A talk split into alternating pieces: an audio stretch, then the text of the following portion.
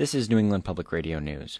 Former South Hadley, Massachusetts funeral home director William Ryder is scheduled to be arraigned this week on new charges, including insurance fraud.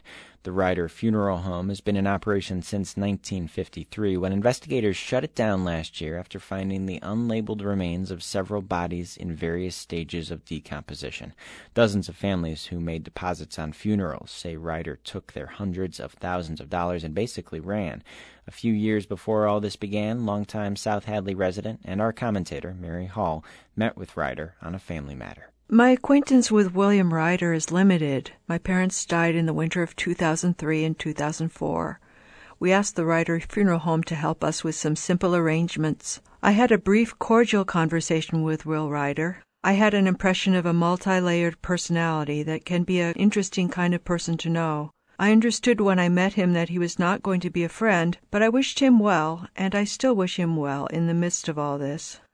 I did not know when I met him that troubles were beginning, that he was already not meeting payroll. What brought this resident of our community to crash and burn? Without knowledge, one speculates that some factor such as mental illness, a drug problem, or a gambling addiction might have contributed. A recent column in the Daily Hampshire Gazette references a fear of falling out of the middle class. Perhaps this might be part of what happened with Ryder.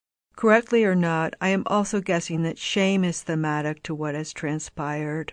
Both a fear of shame as a motive to do anything and everything to keep the house of cards from falling, and now an experience of shame as more and more of what was allegedly done or not done becomes public. When any of us dies is a sacred time. It's a time when survivors have to come to terms with loss and kind of regroup. All this is a healing process that should not be interrupted, and it was interrupted for a number of people. It's hard to imagine who else could be responsible in this matter besides Ryder. Still, the presumption of innocence is a very important principle of our law. I am picturing Will Ryder holding tight to the shreds of human dignity.